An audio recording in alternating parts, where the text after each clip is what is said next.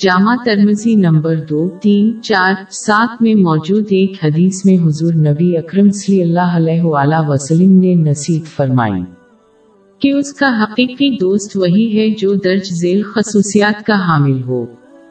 پہلی خصوصیت یہ ہے کہ وہ کوشش کرتے ہیں اور صرف وہی حاصل کرتے ہیں جس کی انہیں ضرورت ہوتی ہے تاکہ وہ اپنی ضروریات اور اپنے محتاجوں کی ضروریات کو پورا کرے۔ وہ ضرورت سے زیادہ اور فضول خرچی سے بچتے ہیں۔ دوسری خصوصیت جو مرکزی حدیث میں مذکور ہے، وہ یہ ہے کہ وہ نماز کے لیے وقت نکالتے ہیں۔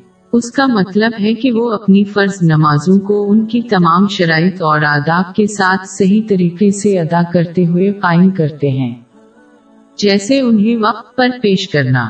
اس میں نفلی عبادات کا قیام بھی شامل ہے جو حضور نبی اکرم صلی اللہ علیہ وآلہ وسلم کی روایات پر مبنی ہے جیسے کہ رات کی نماز۔ سن نسائی نمبر ایک چھ ایک چار میں موجود حدیث کے مطابق یہ درحقیقت بہترین نفلی نماز ہے۔ اس کے بعد، جو خصوصیت زیر بحث مرکزی حدیث میں بیان کی گئی ہے، وہ یہ ہے کہ یہ مسلمان علانیہ اور خلوت میں اللہ کی اطاعت کرتا ہے۔ وقف تام اس کے احکام کو پورا کرنے سے، اس کی ممانتوں سے اجتناب اور صبر کے ساتھ تقدیر کا سامنا کر کے۔